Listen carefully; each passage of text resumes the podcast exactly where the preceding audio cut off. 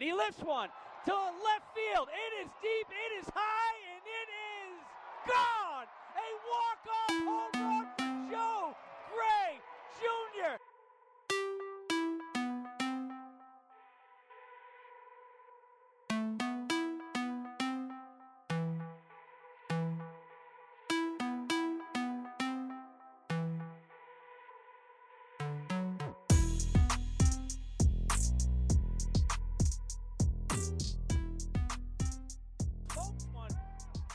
Good morning. It is a windy, cold morning here in Colorado Springs as I record today's episode. And of course, this is the Graham Slam Podcast, episode 30. I'm your host, Brandon Anderson, and it is the big Dirty 30, or whatever they call it. Uh, not really, but you know what I mean. We are just three weeks away, or over three weeks away, from the USFL kickoff. And just hours ago, when recording this podcast today, March 23rd, 2022, the USFL has officially announced their rulebook. And does it ever look familiar? I will go over that here shortly, along with an update uh, to the USFL lawsuit. And then, of course, in today's entertainment segment, I went and saw this past week the new slasher film from A24 Studios. Um, X is the title. Very interesting movie. I wouldn't say it's uh, necessarily something I'd watch 500 times like some of the other slasher slash horror movies I've watched, but it was good. And the cast was very great in it. Um, I also saw from uh, the previews prior to it, A24 Studios is bringing out quite a bit of interesting movies over the uh, this year that I'll talk about as well. Get into those previews.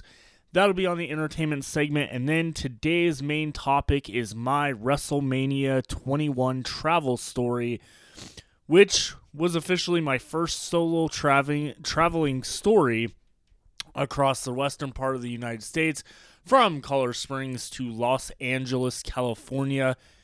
This is while I was still in high school, even. And that was not only for WrestleMania, but of course the WWE Hall of Fame, where the immortal Hulk Hogan and Rowdy Roddy Piper were inducted into the WWE Hall of Fame. What a night that was, and what a night WrestleMania 21 was, which was the following year um, from when I went to WrestleMania 20 in New York City. And then, of course, to cap off today's episode, I have some housekeeping announcements basically coming up of what is coming soon from the Graham Slam podcast. Now, I talked about it in my little rant of burnout and things I want to do, but I will have an official kind of lineup. We will have Jock from the Boundless Gamers podcast co hosting the Graham Slam podcast and talking about our pro wrestling travel stories that we experienced together, which were a few of them actually. And then, of course, I want to go over what is premiering next month, what my ideas are for it, the new Graham Slam vlog, which will be airing on YouTube starting the week of April 16th when I am going to the USFL kickoff in Birmingham, Alabama. So that'll be a little bit of a the vlog will be a little bit of a, a sports travel series kind of um, and uh, have the AEW Double or Nothing pay per view from Las Vegas, Nevada over Memorial Day weekend. There is a lot coming. This podcast, the vlog, and uh, before we know it, we are two months away. I think actually today, two months away from the first pitch of the Rocky Mountain Vibes. As you know, the Graham Slam podcast will be covering the Rocky Mountain Vibes season. And of course, we'll be doing a vlog for the season this year. It is exciting times, and I'll wrap all that up on the end of today's episode. But let's go ahead and let's get into the breaking news this morning of the USFL officially dropping those rules. And man, oh man, am I one excited football fan. I just am eh, almost speechless because I know we are getting so close to potentially very good spring football that, at least with the rule book, is what we saw in 2020 with the XFL. D- do we? Does it mean we're gonna get good football, good crisp football from the XFL or from the USFL that the XFL was presenting? I, I don't know, but there's there's a few players from the XFL that know that XFL rulebook, like Jordan Ta'amu, who is the Tampa Bay Bandits quarterback. So I'm curious to see how that all plays out. Um, but they are basically looking at the rules they are taking from the AAF Football League, the um, XFL 2020, and then, of course, some college football uh, rules and implementing them into this league. Uh, the XFL 2020 rules made the game exciting, and this is a perfect way to bring football to a modern level of play, as the USFL is um, explaining. And it shows what I've been talking about all along for the XFL is basically it's going to change the game. It has already. This is proof I mean, we first have the NFL signing the partnership. We still don't know 100% what those details are, but we know it is for rules and innovation into football that the NFL may use at one point. Well, guess what?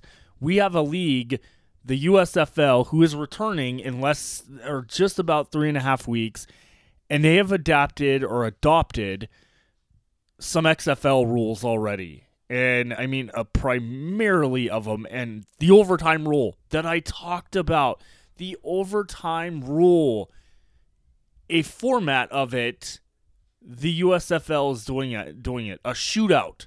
Was just having a conversation with my uncle last night on this because and showing him what the overtime rules were for the XFLs. He he wasn't really aware of it or remember it per se from 2020 um, as we never officially did get to see a overtime game and those rules implemented. But the USFL, they have a chance to potentially go to a overtime game. And I'll tell you this. If there is any indication with my luck and my daughter's luck with uh, some rules uh, changing, let's go back to the Rocky Mountain Vibes, the Pioneer League for the 2021 season that implemented the knockout round for the Pioneer League for baseball instead of extra innings and made it a shootout, aka home run derby, um, even though they couldn't name it that because of MLB's copyrights.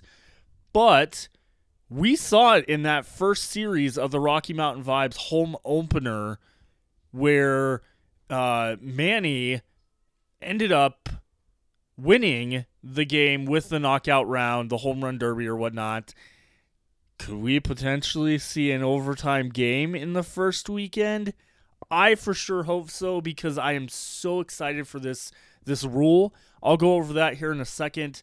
Um, but again, I've already been reading tweets on on Twitter complaining that they stole from the XFL 2020 rules um, and that they were mainly created. Who was or the creator of it was Sam uh, Schwarzenstein, I believe is how you uh, pronounce his last name. I, I'm probably really butchering his name there, but him and his team at the XFL created a lot of these rules, and I, I, don't think we need to be complaining about stealing rules and really take a step back and realize that this is what needs to happen.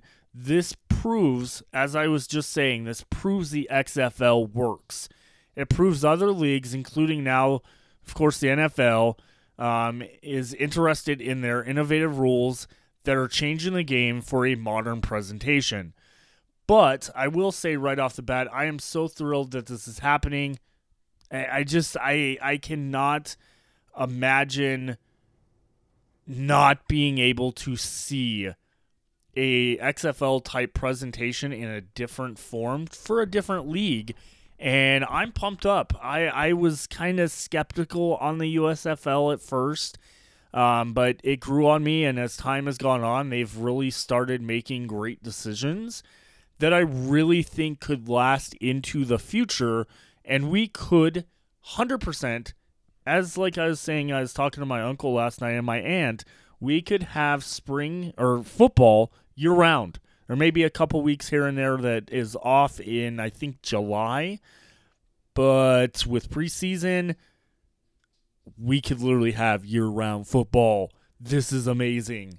Like, football is a sport. I know I created this podcast off baseball, but again, the Pioneer League or baseball, MLB, or any of that is not around year round. It's a, I mean, MLB is around from March usually to, um, depending until October. And then, of course, the Pioneer League is only around from the last week of May into September. Very short season. So year round football means more coverage and more episodes of the Grand Slam podcast that we can build this uh, the sports cast as I, I want to call it.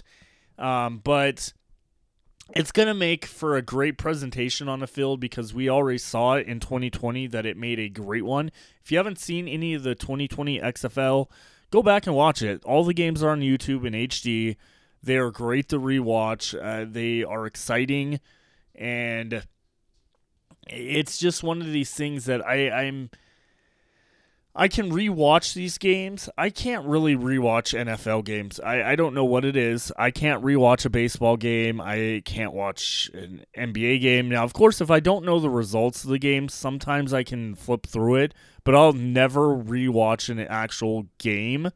But the XFL made it that way. I could watch those games all day, every day. Um, and I have over the last couple years. I, I've kind of done tradition that every February – into March, I'll watch the games um, when they essentially aired for that just reminder that we are getting XFL next year and we're getting spring football this year with USFL. Let's go ahead first and go to the official announcement made by the USFL courtesy of foxsports.com. The article title is the USFL rules three point conversions, two forward passes, and much, much more. When the Birmingham Stallions take on the New Jersey Generals in the new United States Football League's inaugural kickoff game on Saturday, April 16th, they will be playing a brand of football fans know and love, but with a modern twist. On Wednesday, March 23rd, 2022, the USFL officially unveiled a few changes to the traditional football rules designed to bolster offense or bolster offense and big play potential, improve game flow, give trailing teams more scoring opportunities as time winds down, enhance player safety, and get officiating calls right in a way that's fair for both teams.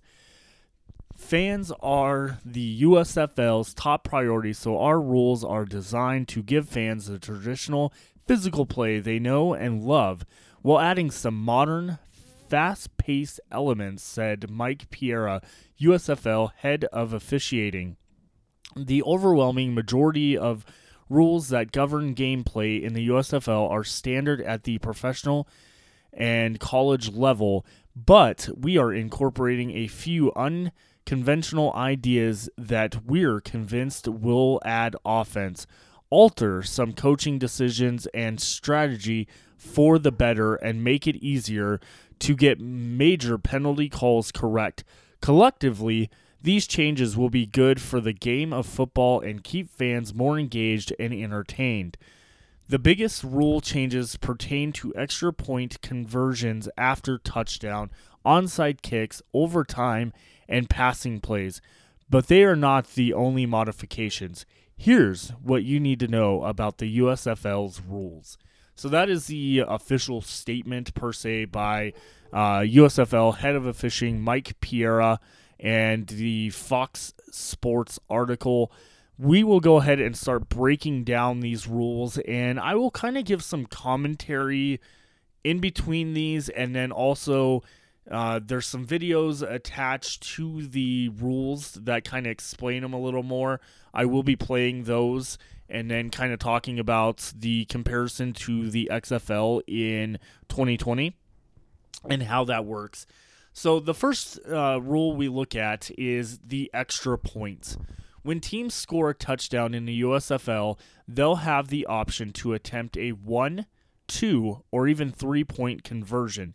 Teams will receive one point for a kick made with the ball snap from the 15 yard line, two points for a scrimmage play from the two yard line that successfully crosses the goal line, or three points for a scrimmage play from the 10 yard line that successfully crosses the goal line. As a result, a team trailing by nine points can still tie the game with a touchdown and a three point conversion. Well, an 18 point lead is still a two possession game. When we compare this rule to the XFL in 2020, um, after a touchdown, this is from the xfl.com slash rules. After a touchdown, the team has the option of running a play from the 2, 5, or 10 yard line worth 1, 2, or 3 points, respectively. The team must run an offensive play, and no kicking plays are allowed.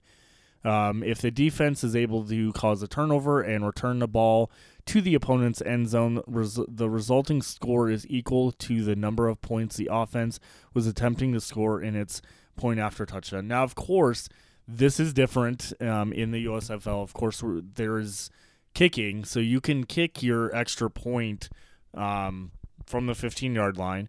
The two point is from the two yard line, and the three point is from the 10 yard line.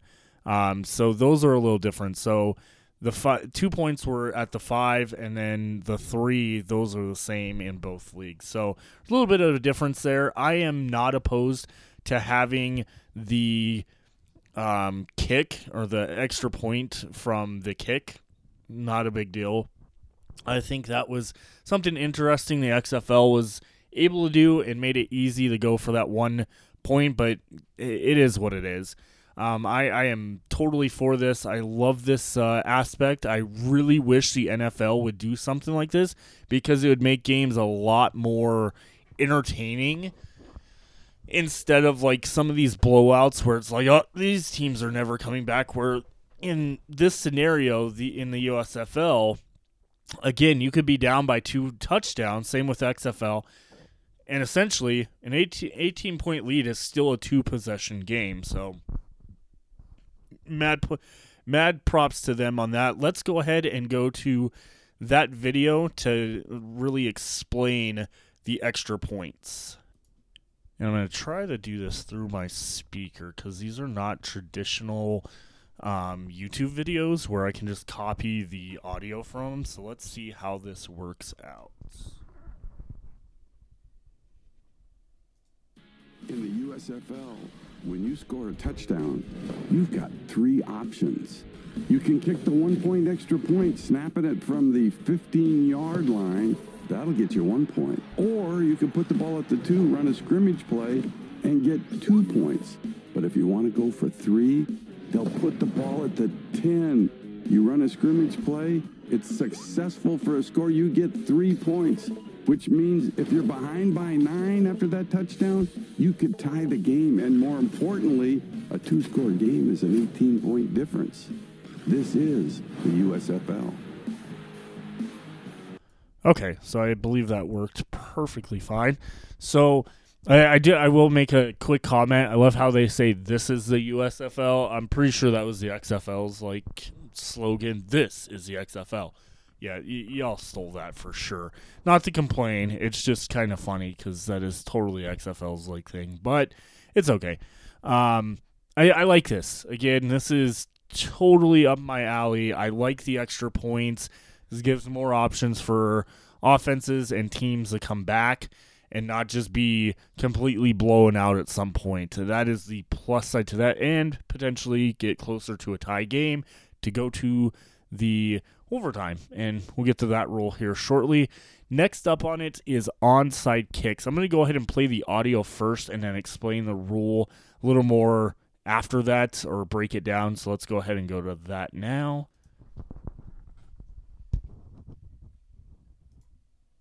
In the USFL, you have another option on top of the onside kick. We're going to give you a scrimmage play, fourth and 12 from the 33 yard line. If you make a first down, you keep the ball. If you don't, you're going to give the ball back to the defense. And if you're sacked, they may get the ball all the way down at the 10 yard line. A lot of risk, but a lot of reward. This is the USFL. Okay, so that rule there is onside kicks. Now, traditionally in NFL or normal football, um, you basically have it where the team will kick an onside kick. Um, I believe in the NFL, it's got to go 10 yards uh, for the kicking team to get the ball to have a chance to have another set of offensive uh, plays to either come back or win the game or whatever the case may be. So in the USFL, teams will have two opportunities to retain possession after scoring. The first option will be a traditional onside kick attempt from the 25 yard line. The second will be running a fourth and 12 play from their own 33rd, 33rd, 33 yard line. If the team makes the first down, fantastic. It retains possession from that spot.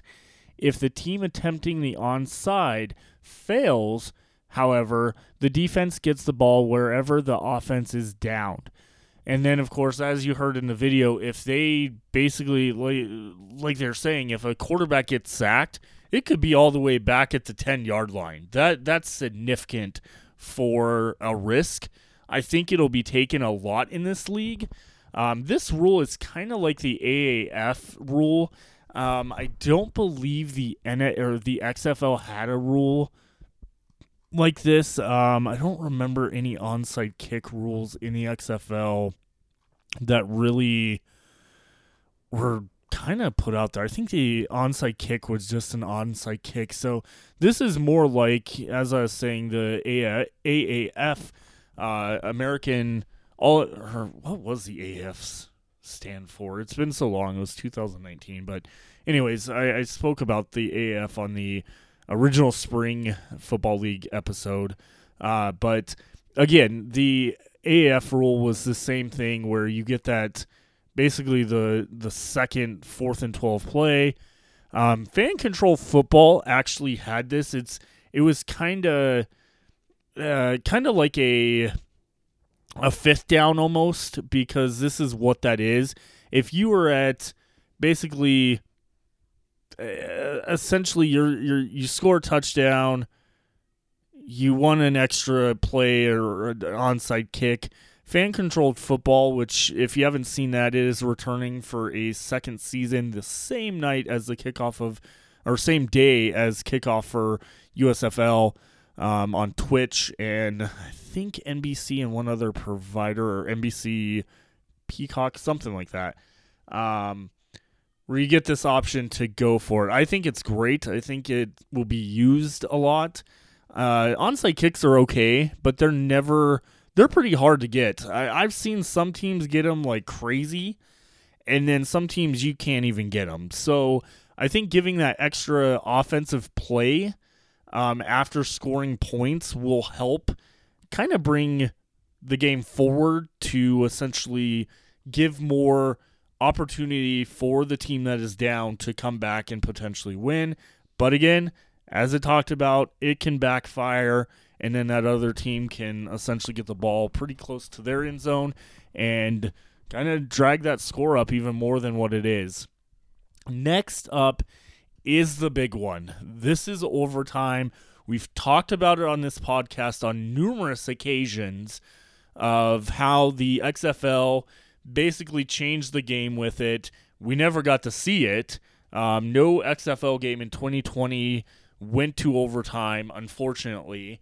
Um, and then we've had some very controversial issues with the NFL uh, this past season with overtime and the fact people aren't getting um, possession of the ball or the other team isn't. The coin flip is basically uh, basically taking over essentially um, who wins the game based on the, especially in playoffs when you have these massive offensive teams, things like that. So let's Let's go to the rules for overtime. Here's the audio on that one. In the USFL, overtime will be like you've never seen before. It's a best of three shootout. We'll line up at the two and alternate possessions between the teams. If we're still tied after three possessions, then it's sudden death until we have a winner. This is the USFL. Okay, so how they broke that down is basically overtime will be a shootout. If you are a hockey fan, you understand what a shootout is. This needs to just be implemented everywhere in football. College has somewhat of a shootout style. It's not exactly to this, but the NFL has probably one of the worst overtime situations ever. The coin flip is is is terrible. It, it's it's growing to be a nuisance in the game over the last year um, or so, um, just because of what we've seen. But the overtime rule in the USFL will be a shootout in which each team's offense will alternate plays against the opposing defense for from the two yard line. Each team will run a total of three plays, and each successful scoring attempt will receive two points. The team with the most points after each team has run its three plays wins. If the score is tied after each team runs three plays, um, the subs- subsequent attempts become sudden death until a winner is declared. So basically, what that means is if they're tied after that, a team will go up, they'll score, and then the next team, if they don't score, the game's over. Or if they tie it again, it'll just keep going until someone finally scores a touchdown or points, however they're putting it, and then the other team doesn't. It's the same as hockey. Hockey has one player go up, they shoot a puck um, with shootout. If the player makes it and then the opposing person doesn't after the, I think it's three rounds as well, then that'll happen. Now, we're comparing this to, to XFL, this is a little different, and people are trying to claim that the USFL stole this directly from the XFL is incorrect. It's a it's a different version of it, but in the XFL itself, you had overtime shall consist of five rounds, not three, uh, staged in alternating single play possessions, as is customary in NHL shootouts or MLS penalty kicks. A round will consist of one offensive play per team. Each possession starts at the opponent's five yard line, and the offense team has one play to score. The team with the most points after five rounds is the winner. Um, if a team has been mathematically eliminated before the five rounds have been completed, the game ends immediately. If the teams are tied after five rounds, then rounds continue until one team is leading at the conclusion of a round, and that team will be the winner. So that essentially is is the exact same as the USFL. It's just less rounds per se. So it's not taking exactly from NHL. It's not taking from MS, MLS penalty kicks, which is Major League Soccer, but it's it's shortening that, which could help essentially. Um, if we get some of those, the XFL could adapt the shorter version of that and kind of go with that. But I think if we're looking at the XFL, I think they had something in place. I think they should stay with this. It would not be that bad of a thing because, again, the current NFL rule is the NFL has a 10 minute overtime period where each team must possess and have the opportunity to possess the ball unless the team that gets the ball first scores a touchdown. A coin toss determines which team will possess the ball first in overtime. If neither team wins in overtime period, the game ends in a tie. Now, of course, that is regular season rules in playoffs and the Super Bowl it is basically winner. It, it continues to go quarter after quarter until someone wins. So, yes, clearly we need a change, and it's basically the rational rationality of it that the XFL put out there, which I, assume is the same as the USFL's version, is the NFL overtime can end in a tie, and a team's offense may never see the field overtime may also take up to 27 minutes to compete complete in the NFL. XFL overtime allows both teams to play offense and in under 10 minutes and always have a winner. That's kind of what the USFL is doing as well. I don't know about the under 10 minute thing. Um, that'll be remain to see if that actually happens, but it's something new and I think it'll work.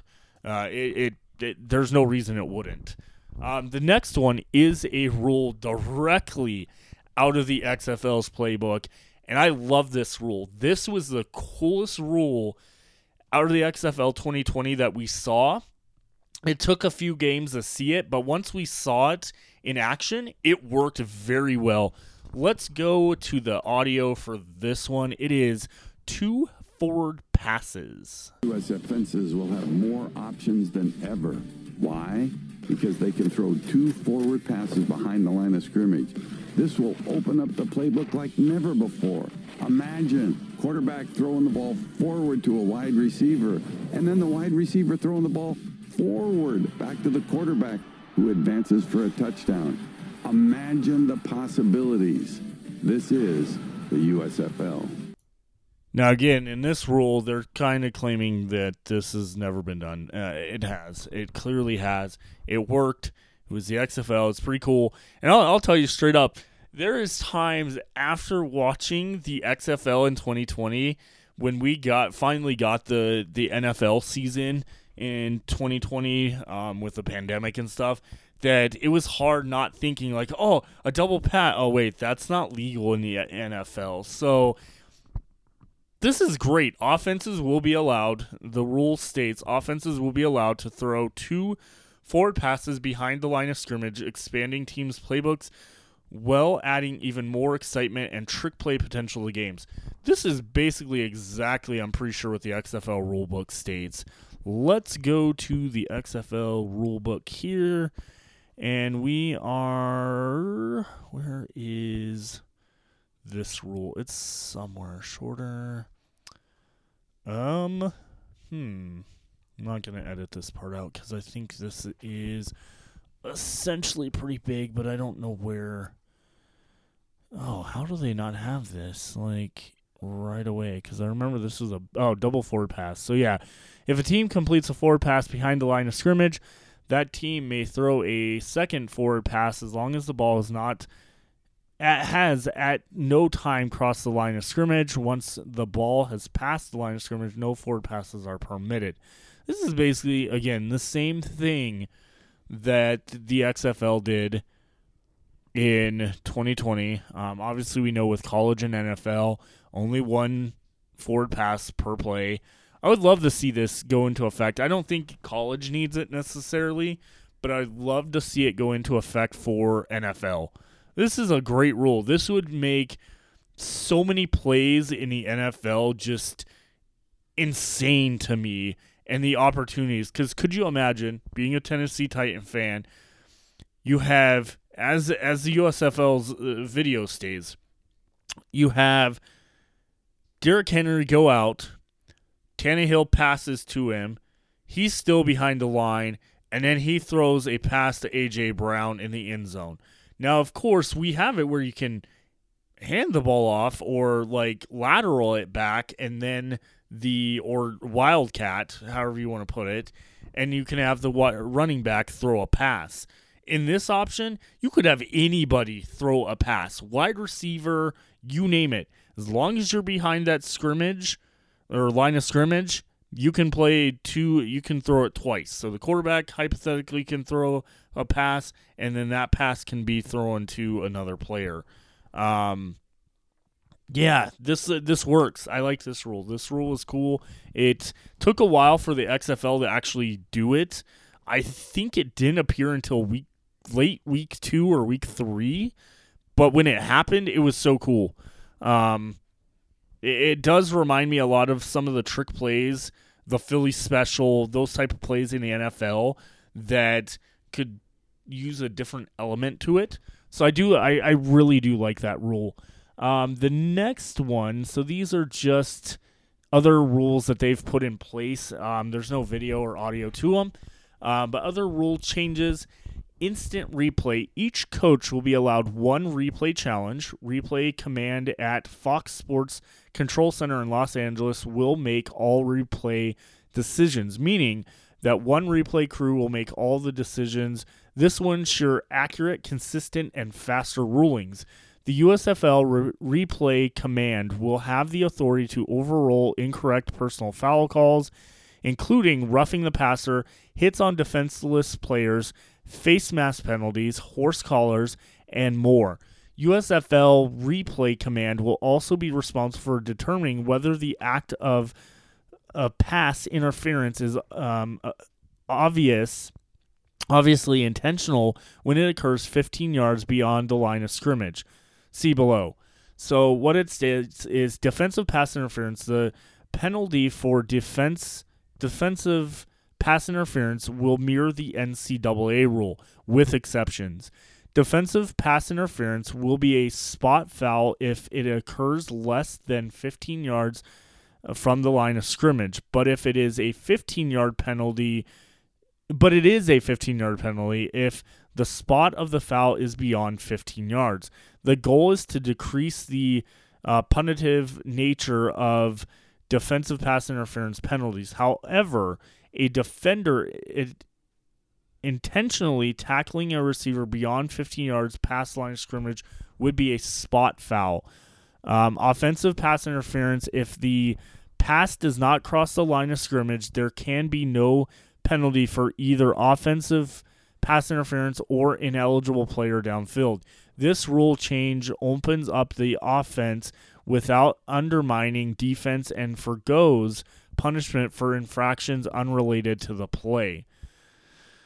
Yeah, so the these are the rules, the main rules they have put out. Um, I, I don't think there's much else that they're going to release. At least these are your innovative rules.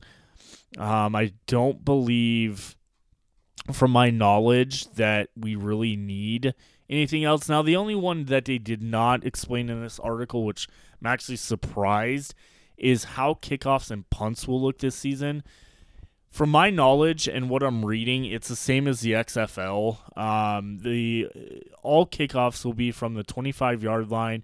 No kicking team member may line up any further back than one yard. While the receiving team must have a minimum of eight players in the setup zone between their 35 and 45 yard lines. After a kickoff travels 20 yards, the first touch must be by the receiving team. If an untouched kick becomes dead, the ball belongs to the receiving team at that spot. Punts. Gunners may not line up outside the numbers and they cannot be double teamed blocked until the ball is kicked. This is very similar to the XFL.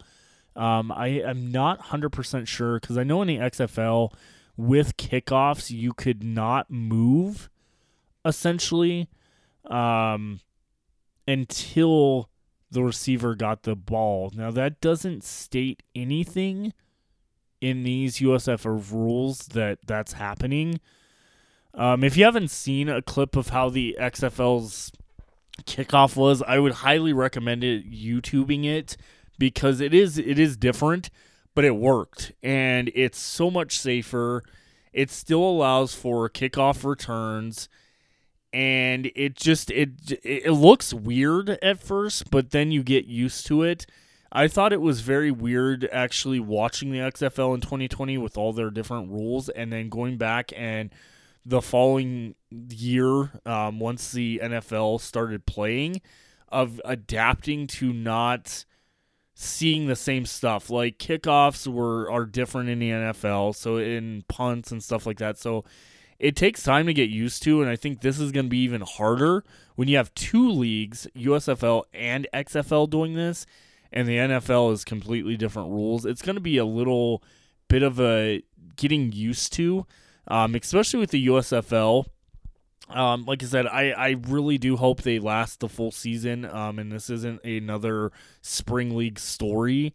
Um, but if it does, yeah, I mean the NFL starts a month after, month and a half after the uh, USFL uh, championship game. So, and I think preseason for NFL is God, maybe like three or four weeks after the USFL ends. So it's gonna be interesting to see. But those essentially are the rules.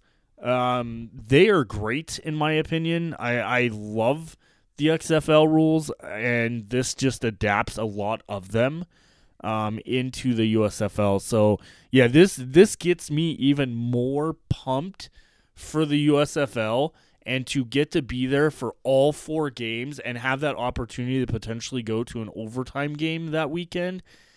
It, it very much excites me. So I hope my luck with my daughter runs through the realm of things that it did in the Pioneer League, where we were hoping for uh, extra or basically a tie game at the end, and sure enough, we got it on opening weekend of the Rocky Mountain Vibes uh, 2021 season. So hopefully, this is the same thing. It would be great if it was in the Michigan Panthers game, but I I feel the Michigan Panthers are gonna blow out their opponent that uh, Sunday morning on Easter. So let's go ahead. Um, let's dive in. We've talked about the rules. We've compared them to the XFL.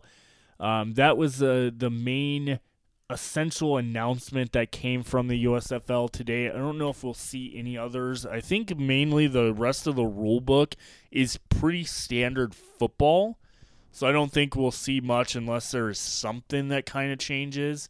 Um, but to kind of give you also an update on the USFL lawsuit um, that I was talking about last week's episode, where the original owners of the USFL uh, took the new ones to court in California. That case has officially been delayed until April uh, 18th, which is the Monday after opening weekend. I, I don't know it, what the reasoning was. From my understanding, the California upper courts, I think it's Supreme Courts in California that are handling this case, I believe. Um, they have delayed it. There is a lot of more cases that are going forward in the court system that essentially are taking precedence over this lawsuit, which thankfully um, I booked my uh, airline tickets and hotel this past week. I may have did that before last week's episode. I'm not quite sure, but everything's booked. We're good to go for travel. And now we know that there is not a court that is going to stop the the opening weekend of USFL. So we will have that weekend and then we'll see that Monday what happens. I would almost say this may get pushed back again. And if the judge wants to be like really kind of just like not wanting to hear the case up front really right now, they may push this case this case out past the season, which would then open up the doors for the USFL to have a full season and then deal with this lawsuit afterwards. I still don't think anything's going to come from this.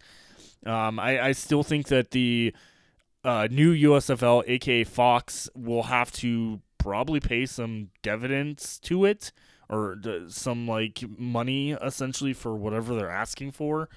Um, and that's probably it. Or this case is going to get dropped because it, there's a lot of details coming out that when the original USFL sued Fox, they actually sued the wrong Fox. They didn't sue Fox Sports or Fox the the brand, the television uh, company or whatnot. They sued someone else. So that just shows how idiotic and I don't know if it's the lawyer they hired or who they have. I'm not a legal expert. I don't ever claim to be one. And I've not talked to one. I've listened to some podcasts for uh, the USFL and XFL that have talked about this. And it just sounds like this is a big joke.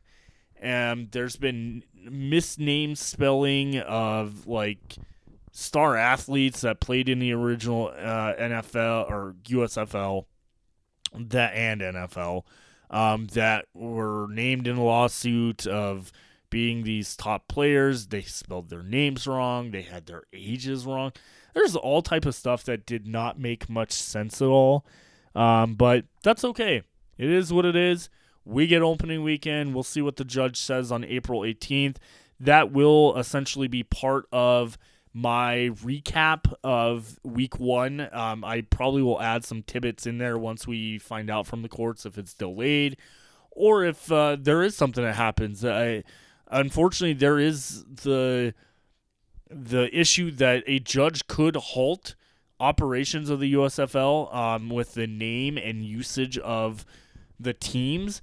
That would be the most craziest spring football league story ever. Is if week one comes, they play under the USFL names, and then week two they've got to change to other names and somehow get different jerseys, logos. I don't even know how they would do that. I think that would be a blunder that would essentially potentially risk losing the game, but it seems like the the lawsuit itself that the USFL has all these people hired. They have players. They uh, reported the training camp yesterday.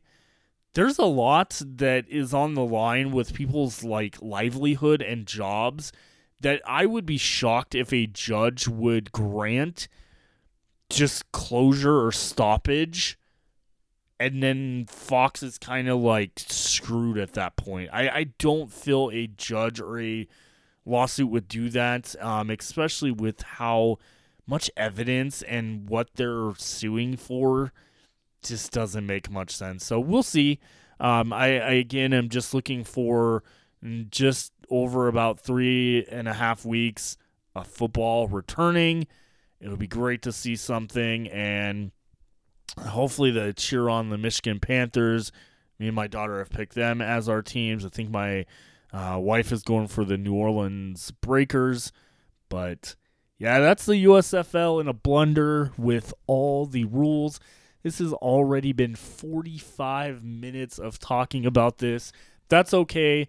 This is going to be a longer episode, I think, in the long run, but that's that's perfectly fine. I think it it almost needs to be.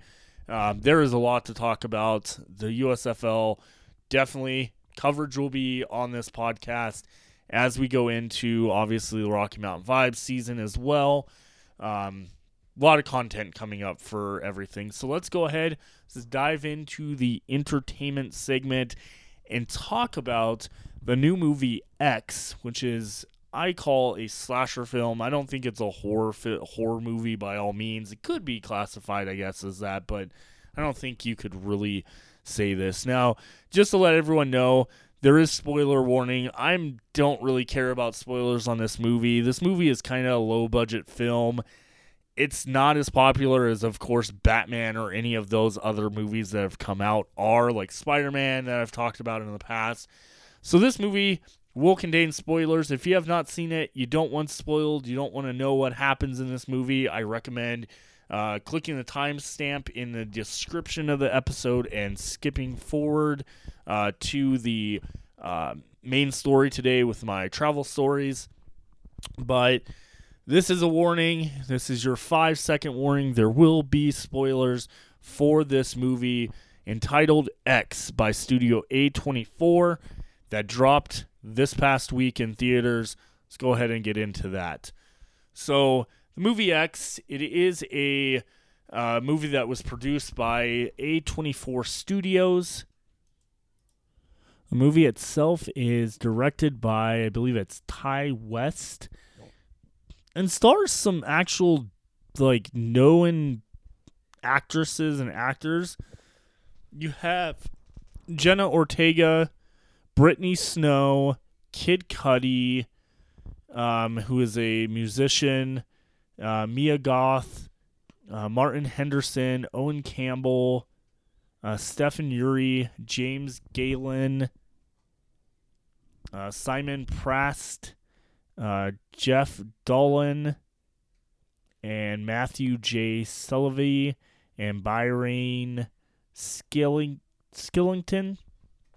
So there's not many much stat or much cast in this movie. I think a total of let's see here, twelve people are in the movie altogether, um, which shows you kind of necessarily how low budget this movie kind of is.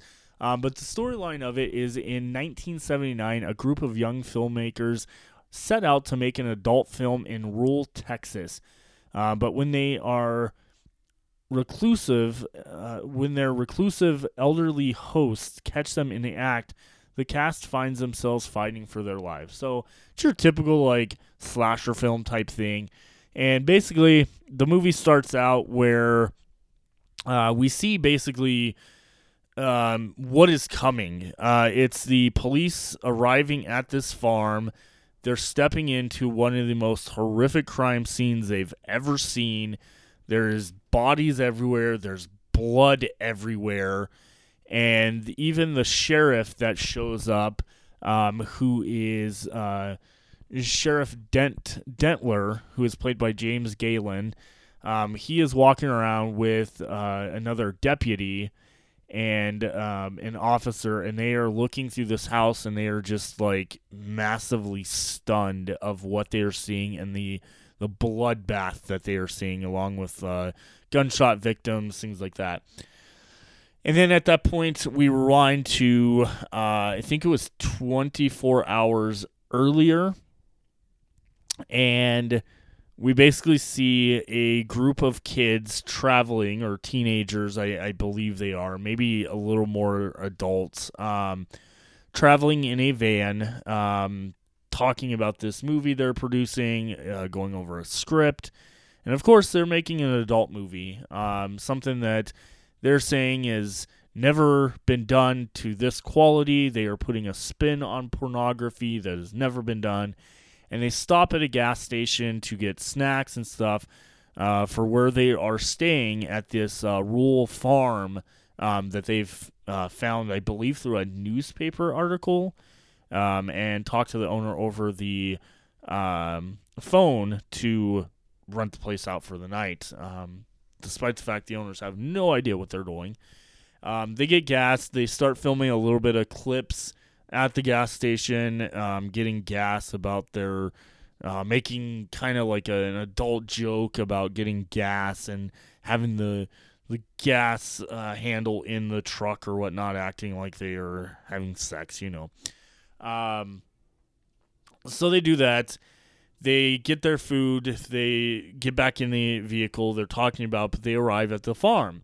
When they arrive at the farm, they um, talk to the older guy um, or they go to the door. the The main character um, goes to the door, uh, who is uh, Wayne, and he's like the the person wanting to make this movie or whatnot, and he goes to the door. No one answers, and then he finally, this very older gentleman comes out and, and he grabs a gun and he points it at him he's like, "Get off my property! What what the hell are you doing here?" And goes off at him. And he's like, "Hey, I, I contacted you the other day." He's kind of hard of hearing, the older guy, and he's like, "I contacted you the other day about this uh, staying here." And the dude's like, "What are you talking about? I have no idea what you're talking about. Get off my property! I'm gonna, I'm gonna kill you." And you can see from then a shot in a van, they're like reading a script or reading a uh, Playboy magazine that they picked up at the uh, gas station and that they're reading and they they notice uh, the old guy come out on his porch with a, a shotgun um, aimed at the guy's face and they're all freaking out. And then of course the guy's like oh you're that uh, the the guy that called? Oh okay. A bunch of uh, you're looking at a place to stay for the the night right and he's like yeah yeah I am and he's like okay okay so he says it's a misunderstanding. He gets um he walks them down to a cabin that's on the farm property that they'll be staying at. I think it had like three or four rooms in it. And when he gets in, he's talking to him and he starts like the older dude starts staring at one of the the uh, the girls and I believe it is Maxine um, who is played by Mia Goth is in like a um overalls and like a tight shirt and whatnot. And he's like looking at her, and of course, Wayne, who is uh, Maxine's boyfriend, I, I guess, in the movie, is like, What are you looking at? You want a piece of that type and talk, and she's all getting disgusted. And finally, he leaves, and they're like, Oh, what a weird guy. Um, and then at that point, uh, they're like, oh, we need to let's start getting ready and let's start filming the movie. Kid Cudi is the uh, Jackson. He plays Jackson in the movie, who is a, I believe, a he either is current military. He's a Navy veteran, maybe. I don't know if he is current or um, out of the military, but he has his dog tags or whatnot. He is the main character that is basically making this pornography that they're making or porn movie. Um, and of course, sex scenes uh, are, are basically being recorded at that point.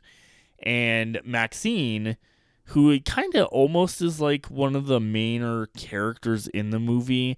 Um, she was a, I believe, a stripper at a strip club in the first part of the movie where they um, open up before they leave to the gas station or whatnot and get on the road. Um, she goes and takes a, a basically a walk um, and goes to finds a pier that has a lake, kind of a small little pond slash lake, and she strips down um, basically gets in the water and is swimming. Well, come and find out as she's swimming, uh, the there's obviously a, an, an alligator. They're in Texas. There's an alligator in this pond, and it's coming towards her. She finally swims out and gets out of the water right in time before the alligator grabs her. But then this uh, this older lady is standing there and she's like, What the heck? What are you doing? And the lady's just like mumbling stuff and starts going back to the house. Well, she follows her or whatnot, and the older lady invites her in for some lemonade. And she's drinking lemonade, and this older woman basically is like, she's in her probably like 80s or 90s, comes on to this young girl and is like, basically remembering herself in the in this girl essentially like seeing herself as a young person we get some flashbacks of her being a young dancer and there's music playing and she wants to dance with this girl and she like basically as i've said she was in overalls uh, maxine was in overalls and by this time she is just in overalls there's nothing under it you can see a little bit of her boobs on the side or whatnot. And this old lady goes to like touch her. And she's like, What the hell are you doing? Don't do that. And she's like, This is to be our little secret. Don't tell anyone. And then her husband gets back, which appears he left at some point in his truck. He gets back and uh, the old lady's like, "Oh, you need to get out of here. Get out of here." And she escapes to the side and gets out and goes back to the cabin and is all kinds of like just freaked out by what just happened. She's like, "What is going on?" So they get back. She gets back to the cabin, and between in between, they cut back and forth in between scenes where they're still filming this uh, pornography. And when she gets back, um, her boyfriend's like, "Where the heck have you been? What are you doing?" And she kind of explains the older lady is like very weird and they're like, okay, well, we need to film the next scene, which was in the barn. Um, they snuck into the barn that was on the property to film another scene of this movie. And during this, the older lady who, the old man, the guy claimed his wife has like dementia and she's like, she basically will walk away. She is like walking on the outside of the barn and looks in one of the windows and sees them filming and is like just like what the hell type scenario. So then she goes back in, uh, and I don't believe she says anything to her husband at that point, but um, they essentially go back into the where they're staying after that scene was filmed, and they're talking about it's like evening time at that point, and they're talking about the rest of the movie and. Uh, Jenna Ortega, um, who is Laureen in the movie, is one of the like production crew with her boyfriend, um, who is RJ, and they're they're just there to record. They're making the movie, and she basically is a sound person, so she's holding the sound bar uh, over them or whatnot. She is starting to basically like get really like interested in what they're doing and it, you can clearly tell in a lot of the scenes that they're filming that she's getting turned on by this or whatnot and she's like, I want to be part of this movie. I want to do this. And this is where this movie just goes downhill from here with like the craziness of what happens to them is she basically her, her boyfriend RJ's like absolutely not. You're not doing this. I'm not okay with this. And she's like why? Why why why? And going off and she's like oh I can't do this. So they go in and she records the scene or they start to record it. And Jenna Ortega is a if you're not familiar who Jenna Ortega is um, she also played in Scream as the little sister um, that essentially opened up the movie for the like old school scene of um, how Drew Barrymore's scene in the original Scream was. She is in that. She also plays a, a younger sister in um, the series You on Netflix. I think it was a Lifetime series before that um, about Joe Goldberg, and he's like a serial killer and stuff like that. She's a younger sister, I believe, in season two of the show. Um, so she's always kind of been portrayed as like a kid, and she, I mean, she's 19 years old. So I, I knew going into this movie there was no way she was going to be part of what the the actual movie was about about them filming pornography. Because and keep in mind, if you're listening to this, you have kids. Uh, this is not a, a safe movie to watch kids around or anything. There is a lot of sex and nudity in it. Um, so it's like, that's kind of weird. There's no way she's gonna do that type of scene that quick into her career. Usually, you don't have that. Maybe back in the 80s, but even when like some of the horror movies back in the 80s, you never had Jamie Lee Curtis um, like be topless or nude in a movie and things like that. So I, I kind of figured that was not going to happen here, and it didn't. Um, they basically just showed her in her underwear and bra or whatnot and getting ready for this scene. And then, of course, it's like later in the night, and RJ gets up from sleeping in bed with um, with Lorraine, and he's pissed. Of course, he's taking a shower. He's mad. He gets out. He's like, "I'm leaving. I'm done with this place. I'm not filming this anymore." So he goes to the goes out, goes across the the little farm area to next to the house where they parked the van. He gets his keys, he gets in, and he's he blasts his music and he's ready to go and he starts driving and when he drives, the old lady is just standing there. And it freaks him out. He's like, "What the hell?" Eh, I mean, it's like probably 1, 2, 3 a.m. in the morning and he's like honking his horn. Lady doesn't move. He's like, "What the hell is this lady doing?" He gets out, and she starts like, I don't know if it's like coming on to him and then trying to like make out with him, but then she like quickly stabs him in the throat and just goes to town and is like, "I saw what you guys are doing in the in the barn," and she brutally brutally kills him and there's there's definitely not barely I, I don't know even know if there's any CGI in this movie, but it was gory as can be. The kill scene with that was pretty crazy. And then the rest of the movie basically we see every single other character kind of go down and are killed by these this old couple. Old couple basically teams up and starts taking out one cast member by another. The older guy uses the excuse that his wife has disappeared, and they need she he needs help uh, from uh, uh, Jackson Kid Cudi's uh, character, and then he gets killed. There's a few scenes where um, essentially alligator eats one of the cast members or whatnot.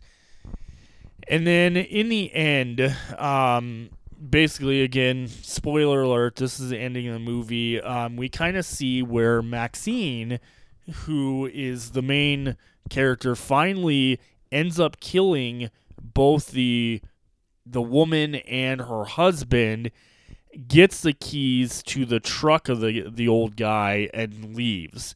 Um, and during the movie, I'll kind of point this out. During the movie, there's like this like commercial type thing playing on TVs throughout the movie. So the first scene we see it in is at the gas station where the the clerk is watching some like it's almost like a church um ceremony or whatnot where there's a pastor talking about the the devil and all this type of stuff. And in the end or uh, after uh, well i guess let me rewind. So when we open up the movie where the sheriff deputy is looking at this crime scene there is the same video playing on the tv um and this this pastor's going off about uh how dare these people these people are disgusting human beings. They are the devil worshippers blah blah blah blah blah. Then we see that clip again in the gas station after they leave the the gas station attendants watching it on the TV that's on the the counter same thing. Well in the ending when Maxine is trying to escape their house and like shoot them and get out um the she gets out and starts driving away and you can hear that blasting. Well that same thing is blasting again while we go back. Once she drives off she gets away. It then goes back to the sheriff deputies like kind of going over everything and what we saw at the first part of the movie. But then the final clip is of this church video and the the pastor's like my daughter was taken by the devil and she is going to make adult pornography or something to that extent. And he like has this like cardboard cutout picture on a, a stand that he takes like the the covering off of it and then shows this is my daughter and she was taken by the devil and she's a stripper and blah blah blah. And of course it's Maxine in this like video so it kind of comes full circle um it's kind of weird but the movie itself I, I thought the kill scenes were just insanely crazy. Some of the stabbing, some of the, the ways that it was done was just gruesome, but it was good.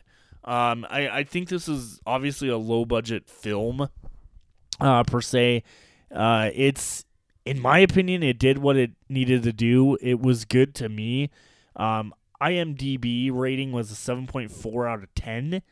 Um, and its popularity was a 6 out of 20, I think that is um, or six percent or whatnot. So I mean, it's high up there. It shows it's in the green for proper popularity. But a lot of people I've seen comments that they kind of trash this movie. It works for a slasher film. It works for what it needs to be. Um, I essentially liked it. I thought it worked very well. I, I really like uh, Jenna Ortega. She has become like quite a looks like she has a great career in like the horror movie industry along with like playing on tv shows which I, I, believe that's where she essentially got her start from let's look at her imdb profile real quick um yeah so jenna, jenna ortega was born on september 27 2002 in california she began acting at the age of nine as portrayed the role of of Harley, a creative engineering prodigy navigating life as a middle child in a family of seven children in Stuck in the Middle, a, a Disney uh, Channel series. So I wonder if she did a lot of Disney series movies. That could be the case. But she is known for Scream, um, the Babysitter Killer Queens, or Killer Queen movie. I have not seen that. She plays in that. That's from 2020. Um, she plays a character in Elena of uh, Avi- Avalor um, on Disney Plus, and she was also the vice president's daughter in 2013 on in Iron Man three. I don't know if I've really seen Iron Man three all the way through, but that's pretty interesting. Um, but she is essentially she has quite the bit of actually like what she's been in. Um, she was in um, TV series Rob, CSI New York, Iron Man 3. She's appeared in Days of Our Lives, uh, soap opera, Insidious Chapter 2. Uh, The Little Rascals stay, Save the Day. I didn't even know there was a different Little Rascals movie that came out in 2014. Uh, quite a bit of TV movies she did. And then, of course, there was Stuck in the Middle TV series. Uh, there's the movie, a short movie called Girl Code. Uh, she was in Jane the Virgin TV series. You, of course, like I was talking about. Um, she was in a whole movie, The Princess Bride, a TV miniseries short as Princess Buttercup. And then she was in The Babysitter Killer Queen. I'll have to see about that movie. I've heard that was actually a decent movie. Um, and then she's played some voiceover acting in Jurassic World Camp uh, Cretaceous. She's been in Scream, uh, Big City Greens TV series. She was in uh, Studio 666, which actually just came out, and it's about the Foo Fighters being trapped in like a horror uh, horror house while they're trying to record an album. Um, it's kind of weird, like or haunted house, whatever. And then she is currently in production in a TV series called or post production called Wednesday, um, which is directed by Tim Burton. Um, Wednesday. Oh, this is the uh, uh, spin off to the Addams family, I believe, um, called Wednesday. She is actually playing Wednesday in this, along with uh, Catherine Zeta Jones, Christina Ricci, Luis Guzman. Oh, th- this this may be pretty awesome if she's playing Wednesday in this uh, Netflix series. That'll be pretty awesome to see. So I, I I do feel she is an upcoming star that everyone should look out for. I really hope she does a lot more like slasher slash horror movies, um, because her roles in Scream and in this one are excellent, and um, she has potential of becoming quite the horror film movie genre star. Um, kind of like Jamie Lee Curtis did, Neve Campbell. Um, there's a lot to name that she could be part of one of those if that's the route she's going, um, which is awesome. So, highly, I would not say you need to go see the uh, X movie in theaters. Um, but I would highly recommend when it comes out. Definitely check this movie out. I, I again, I, I think it was a great movie that um, it, it does its part. I'll watch it again when it comes out. I'll probably buy it um, just because it, it's a slasher film and it's good. It's not something I would say is a one and done, never watching again. Um, but let's talk about the previews that were before this movie for for A24 films. I thought they were pretty interesting of what they are essentially making. Uh, the movies that um, were showing essentially before this movie um, was was the movie Men releasing on May 20th of this year, 2022, starring Jessie Buckley, Rory Kendler, and Papa or Papilla Estudillo. I'm totally butchering that name. Um, but the the description of it is in an aftermath of personal tragedy, Harper, Jessie Buckley, retreats alone to the beautiful English countryside, hoping to fi- have found a place to heal. But someone or something from the surrounding woods appears to be stalking her. What begins as simmering dread becomes a full, f- fully formed nightmare inhabited by her darkest memories and fears in visionary filmmaker Alex Garland's uh, feverish, shape shifting new horror film. This movie looks very weird. Um, I I would highly recommend watching the trailer. Um, it's something I, I had never seen prior to um, essentially this trailer seeing it, and it was completely the most bizarre thing ever. But highly recommend it. Um, it looked really good. Check out the the trailer for this one and and yeah, it it looks like another good horror movie. the other A24 film that they previewed, which seemed kind of like interesting and weird all at the same time, was called Everything Everywhere All at Once. Um, this movie essentially is directed by Daniel Kwan and Daniel uh, Scharnert, Scharnert, collectively known as the Daniels. The film is a hilarious and big hearted sci fi action adventure about an exhausted Chinese American woman, Michelle Yeoh, I'm um, again butchering names left and right, who can't seem to finish her taxes.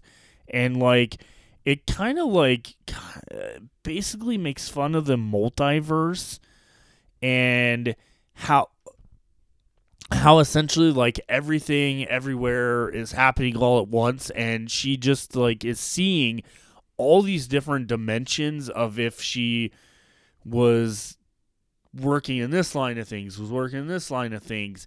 The poster itself is freaking awesome. Um again check this out on a24films.com slash films slash everything dash everywhere dash all dash at dash once. I'll put the link in the uh, description of the episode. Um, but kind of check this out and check the preview out. It's it's it's a very interesting like like it says a big-hearted sci-fi action adventure and really like portrays and gives this uh, Chinese American woman like the star role in this movie that looks great. And also in this movie is starring Jamie Lee Curtis. We're just talking about her with Halloween. Uh, Jenny Slate, Harry Shum Jr., James Hong, uh, Ke Huy Quan, I believe is how you pronounce it. Stephanie uh, Hugh or Hush, I believe is how you pronounce it. This movie looks really good, and these were two movies that were nowhere on radar for me um, I didn't even know they existed until I saw the previews uh, during X. So check those out because I will definitely be putting those on my calendar and potentially going and seeing them because they are very unique movies and we'll see where those go. So this has been the entertainment segment, your review of the movie X. Uh, that just came out last Thursday by A24 Studios. Uh, basically, starring Kid Cudi, Jenna Ortega, and many more um, in a low budget slasher film. Check it out. It's great. I like it. Check the, the preview out if you haven't seen it already. Um, I assume this movie will be streaming if not out on Blu-ray pretty quick. It seems like the turnaround's about 45 days now uh, for stuff to come out. So check those out. Appreciate everyone listening to this portion of the podcast. It is time for the main event. It is time for my WrestleMania 21 travel story. This is the only other WrestleMania I have been to, which is WrestleMania 21. We are heading in just about a week and a half into WrestleMania season, or not season, but actual WrestleMania itself.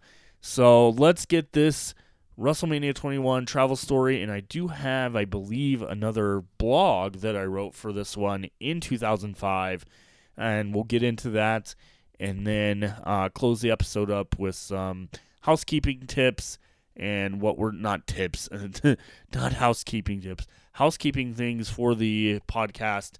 Uh, so let's go ahead and jump right on in to WrestleMania 21 Travel Series Story, Los Angeles, California, 2005. All right, so from my journal that I wrote on May 13th, 2005, this was just about a month and a half from WrestleMania 21. And here we go. So, the entry writes, Well, meaning I have some free time in class on this eve of the last week of school, at least at Harrison High School. I have some time to write my WrestleMania 21 journal entry. Probably wrote this in my like computer class because we were bored in the last couple weeks. So, live journal was a big thing back then. But um, I didn't expect this to be as big as last year's because uh, there's not much there to write. Trust me, TNA Slammiversary will be bigger of an entry, of course. That'll be a different uh, episode on the Grand Slam podcast about the TNA Slammiversary. That may be actually covering a little bit of uh, information with Jock uh, when he uh, is on the episode. But let's go ahead. Let's uh, get this journal underway. So, Saturday, April 2nd, 2005, at 3 a.m., a friend of mine that I worked with at Target named David uh, came to my house to pick me up to go to Denver. Uh, we take off and head up to the famous I 25 heading north towards Denver to go to DIA Airport. Takes about 45 minutes to get there, so we arrive around 4 a.m. and David decides to drop me off, which is great. So I go in and find United Airlines and figured, wow, there's a lot of people in line for this early morning flight, but whatever, hopefully it'll hurry up. Pull out the PSP. I didn't even remember having a PlayStation uh, portable, but start to play it. And when the move line starts to move, I was like, dang, I just started to playing. And now we move only figures. So today I get done, get my ticket, and head toward the gate. Saturday, April 2nd, 2005, 6:13 a.m. Attention, United Airline passengers. We will now be boarding from Denver, Colorado to Los Angeles, California. Get on the plane, sit down, and start to relax. Soon enough, I fall asleep and wake up in the air. After a long plane ride, it is 8:23 a.m. Pacific time, and the flight lands safely in LA. Get off the plane and can breathe so much easier, meaning there's no altitude here, and we're at sea level. I call home to inform that I'm in LA and going to the hotel after I get my baggage. Saturday, April 2nd, 2005, 9 a.m. Pacific time. I get checked into the Renaissance uh, hotel and get checked into the my first hotel I've ever stayed in alone. Come to find out, it is an awesome room and a huge king size bed. Call home once again and then call around to people at home to say I've arrived in LA just fine. Well, then I get settled in and have to get ready to catch a bus towards Culver City, which is where the Toys R Us is, and that's where Chris Jericho was signing autographs. After a long ride into Culver City, I arrive at the Toys R Us only to find out they have sold out of tickets for autographs earlier in the day. Um, if you remember from, and this is actually in the uh, blog, uh, which is kind of funny because if you remember from my WrestleMania 20 uh, podcast, I talked about how that happened with Booker T and Rob Van Dam at the New York uh, Toys R Us back in 2004. So kind of interesting it happened here. Um, but anyways, I head down the road to find a Target um, that is massive. It has two levels to it, and I'm glad at this point that the Target I work for does not have two levels. Anyways, I get some figures, head back to the bus stop, and go to the hotel because I got to get ready for Universal Studios uh, for WWE Hall of Fame 2005. I get back to the hotel around noonish and decide that I'm going to lay down, meaning I don't have to leave till 3. I take a quick nap, wake up, go to the bus stop, and discover I forgot my ticket. So I ran back up, saw the bus drive away as I was grabbing my ticket. Very big mistake, and had to wait another 45 minutes for the next bus to to get there. Saturday, April 2nd, 2005, 5:30 p.m. As the sub as the subway is going, I hear someone ask me if I apologize. I've got my like stuffy nose all of a sudden. I think it's all this wind that's happening outside and dust and ickiness. Um, but I hear someone ask me if I was going to the WWE Hall of Fame, meaning I had a WWE t-shirt on. I respond with yes. Why? Well, you needed to switch subways back there to go to Universal. I was I scream out, "Damn it!" So I had to wait for it to turn around, then go back towards the stop I needed to switch at. At this point, the Hall of Fame started, and I was still on the stupid subway. Uh, this one name, this one guy named Chris was standing there talking to me about Hulk Hogan and everything. Uh, thank God I started talking to this guy because he basically did was going to the same place and, and didn't switch trains and he knew exactly where the Hall of Fame was, and got because the directions on the map I had was confusing. Man, talk about Uh, 2005, not having like cell phones with maps on them and having to actually use a real map. Ugh, dear God. Um, we ended up having to walk up a hill that was very steep, yet no sidewalk, just road. So you got to you had to walk in traffic, which in my opinion was stupid back then. I, I would still agree to this day. I'm sure that's probably changed by now. Um, Saturday, April 2nd, 2005, 7:29 p.m. Pacific time. Hulk Hogan is announced and comes out to a standing ovation. This is one of the big one big thing that brought chills to my back and a tear to my eye. The uh, observation lasted for over 14 minutes and was the most amazing thing ever. The Hall of Fame was awesome show and it got over around 8 p.m. So I then left to get back to the train and ended up finding out that I could only take the subway back to LAX then take the shuttle back to the hotel. Um I assume I got to the Hall of Fame in some decent time. I obviously I wrote in this that at 7:30 was when Hulk Hogan came out for the final inductee. I think I missed about probably a quarter of that because of the issues with missing a subway. Um, but I ended up going back to the hotel, taking the basically going to sleep that night, and then Saturday, or no, Saturday, April uh, second, two thousand five, I arrived back at the hotel and uh, ran over to the Burger King to get some food. Um, ends up being the only place I ate next to the Staples Center and Jack in the Box. I get back up to the hotel and call Chris up in Ohio. We talk for a good hour about rumors going on about WrestleMania and the next day, and then, of course, the Hall of Fame. Now, of course, this is where the vlog or blog stops. Um, I do not believe I wrote another one about WrestleMania itself, but I do remember getting up that next morning. I got back on a um, bus and went down to LA or whatnot, downtown LA, and went to Target again, got some uh, disposable cameras and stuff. I think I got a few others, looked at figures again, and then ended up uh, heading to the Staples Center. I remember getting to Staples Center and having to cross some train tracks. Took a photo in front of the Staples Center. Um, I'll have to post some of these things that I'm pretty sure I have in my box of photos or whatnot. But WrestleMania 21 was another great event. Um, was action packed.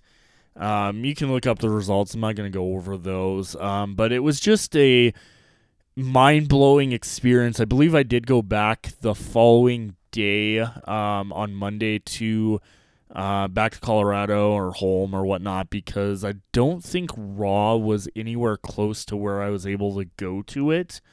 Um, plus, I did have school.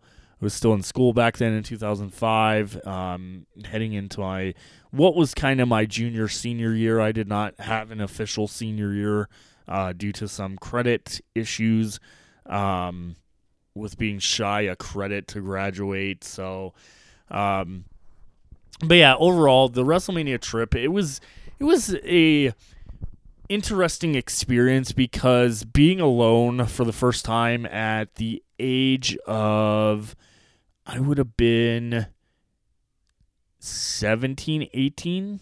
I probably would just turned 18 if I'm not mistaken in 2005. Pretty sure. Um, let's actually take a look at that. Hold on one second. Uh, let's see. 2005 subtract 1987 i was 18 so i had just turned 18 uh, i was still living at home this is before in 2006 of moving to florida in the biggest bungle of moving ever that'll be another story for another podcast or another episode per se because um, it does relate to a travel uh, series uh, with tna wrestling lockdown 2006 um, but I'll talk about that on another episode. But this was my first, like I said, main travel that I did alone. Never went with anyone. Stayed in my first hotel as uh, what was at that point uh, my first time being an adult at 18. Um, by like a week, actually not even a week. I think like five days after my birthday, I went to WrestleMania 21. So yeah, it's it's getting close to that time again. Uh, my birthday is next Tuesday or this upcoming Tuesday on the 29th. WrestleMania is that weekend, so it's almost the same scenario. And actually, Um, WrestleMania will be back in LA, not at the Staples Center, aka the cryptocurrency arena or whatever the heck it's called now. Um, it'll be at the uh, place the Super Bowl was this year, uh, the LA Rams slash Chargers Stadium, SoFi Stadium, next year. So maybe plan on going to it. I don't know. Who knows? We'll see. See where we're at in a year, um, and if we need some good old content for some sports traveling vlogs or not. Um, it's kind of hard to make waves with WWE anymore because I'm not really a fan. That's why I have chose to go to AEW Double Nothing in Las Vegas over Memorial Day weekend with my wife. Um, it'll be her official first time being an adult in Las Vegas or being over 21. It'll be fun. Uh, but yeah, I just remember this trip being pretty uh, kind of scary. Um, first time being away from home, having no resources at all, and having to find my way to the Staples Center to Universal Studios for the Hall of Fame. Staying at my first hotel. Lucky enough, it was right next to LAX, so it was a really nice hotel.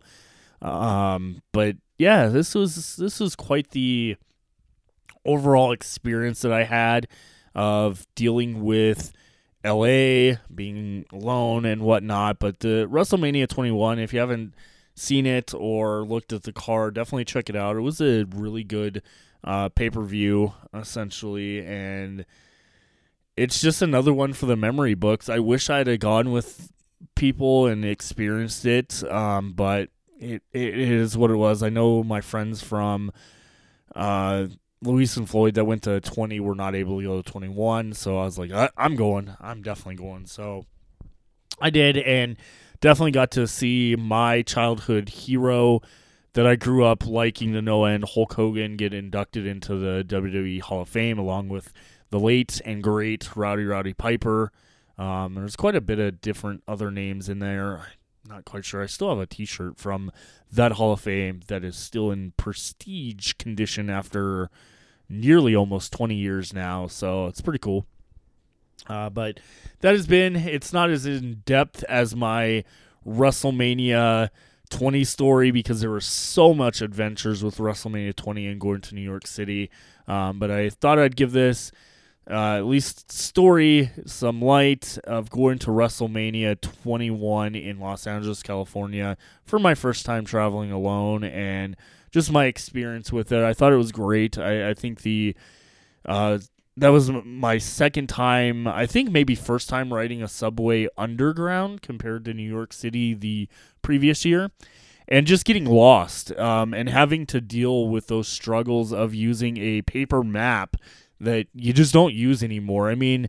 You have your app, you have your phone that you can pull up any subway system, any like train system wherever you are, whether it's in Denver, LA, New York, wherever you are, and you can pull those up. So it was an experience. Um, obviously, the future episodes of my travel series will have more in depth stuff. This was just one that was a quick turnaround. I, I didn't do much because it, the hotel I stayed at was way far away from downtown LA.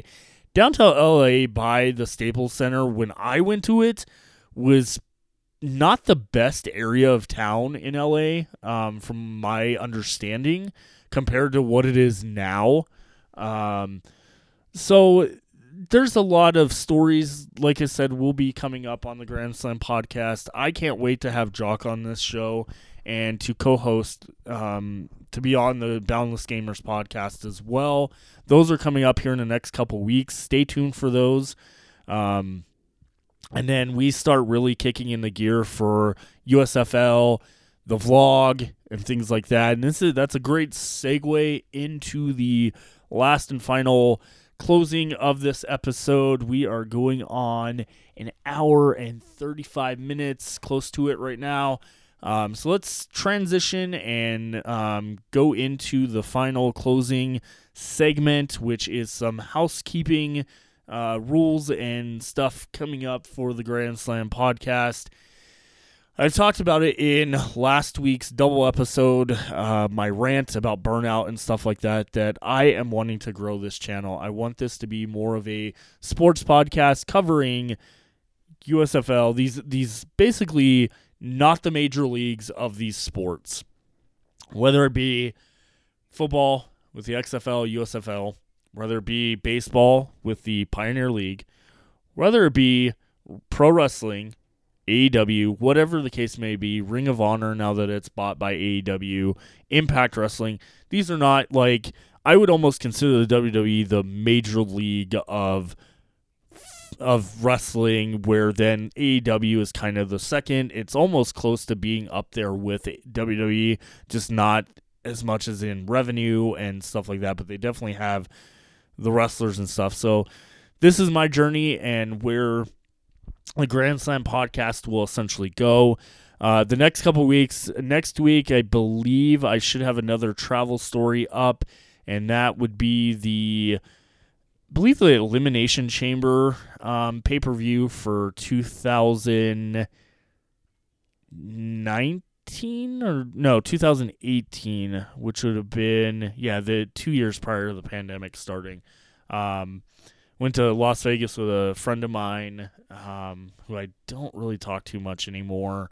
Um, but there will be that travel story with the elimination chamber. That was my first time back in Las Vegas as a an adult or 20, 21 year old.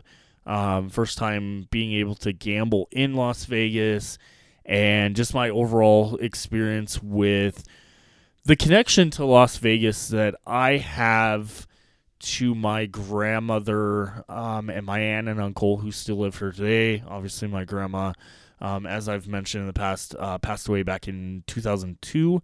So this will be the 20th anniversary of her passing away this year. So, um, but there, there's a lot of stories with Las Vegas, my connection to it, my love for Las Vegas, um, how much I really want to live there, but I don't think it'll ever happen. Um, there's just a lot to do there, and I understand when you live there, it gets boring quick. Um, but it, it's a it's a fun city, um, and somewhere that is definitely. I have nowhere come close to exploring Las Vegas like I want to.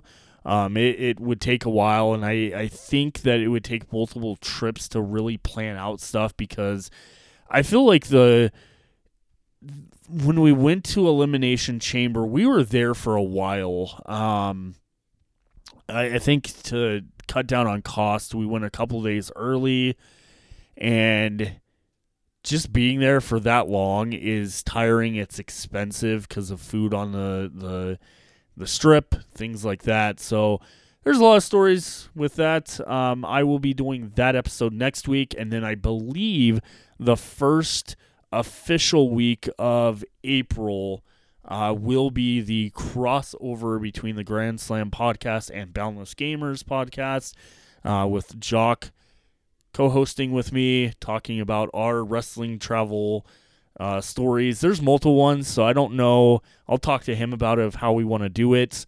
Um, if it's going to be multiple stories all combined into one, or if we're doing multiple episodes and just recording them all at once and then I'll piece them together. Um, we'll see um, how that works out. More coming on that soon.